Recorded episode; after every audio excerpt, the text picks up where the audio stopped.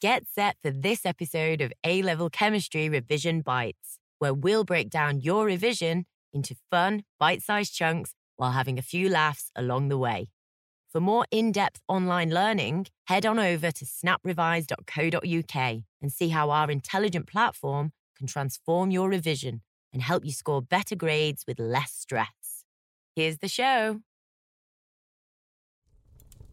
Now, I don't know about you, but I love bonfire night, and I love an open fire in a house too. Have you ever thought to yourself, aren't flames weird things? I mean, what are they exactly? And how come at Christmas, if you are lucky enough to have an open fire, when you burn the sweets wrapping paper from that box of chocolates that you bought for your mum but you end up eating, you get all those different colours? All that brings us nicely to Hess's Law.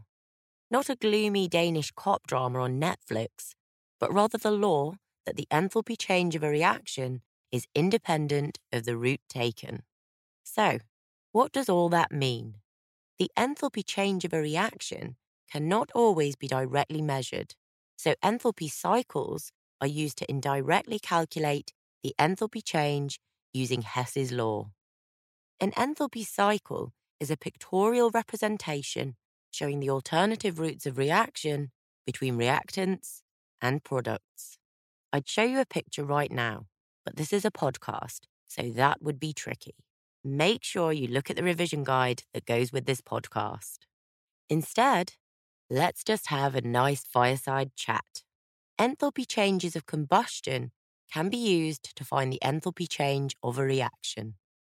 When we are looking at this topic, we can summarize that Hess's law is really saying that if you convert the reactants X into products Y, then the overall enthalpy change will be the same whether you do it in one single step, two steps, or lots of steps. When you draw your diagram, most calculations will fit nicely into a triangular diagram like the ones you'll see on the revision guide. Of course, you might also come across other more complicated scenarios needing more steps that still follows the same rules and it doesn't really make it much harder. When you look at the diagrams on the revision guide, you will notice the box drawn around the elements at the bottom. The box is there because it isn't always possible to connect all the individual elements to the compounds they are forming in a clear way. Also, be very careful to count up all the atoms you need to use. It is important to make sure they are written exactly as they occur in the elements involved in their standard state. Now, I would love to go into more detail, but the whole thing about this topic is how to do the diagrams correctly in the exam. You need to practice that yourself to make sure you will be ready for when the exam comes. So, take a look at our examples of the general enthalpy of combustion cycles plus the general enthalpy of formation cycles. So, let's get that fire going. Here's a virtual one if you can't do that. Go find that revision guide online. Grab some paper and a pen and a box of chocolates and have a nice, relaxing revise. Here's a final top tip burn that corrugated bit of cardboard from a box of chocolates. It's brilliant. Thanks for listening. That's it for today's episode of A Level Chemistry Revision Bites. Are you looking for some extra help to improve your grades, but can't bear the thought of forking out £50 an hour for a private tutor? Neither can we, and that's why we built Snap Revise.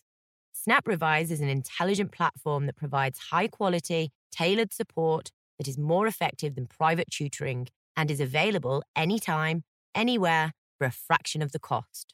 We have a whole range of amazing resources to suit all learning types, from bite sized videos self marking quizzes to mini revision guides and predicted exam packs.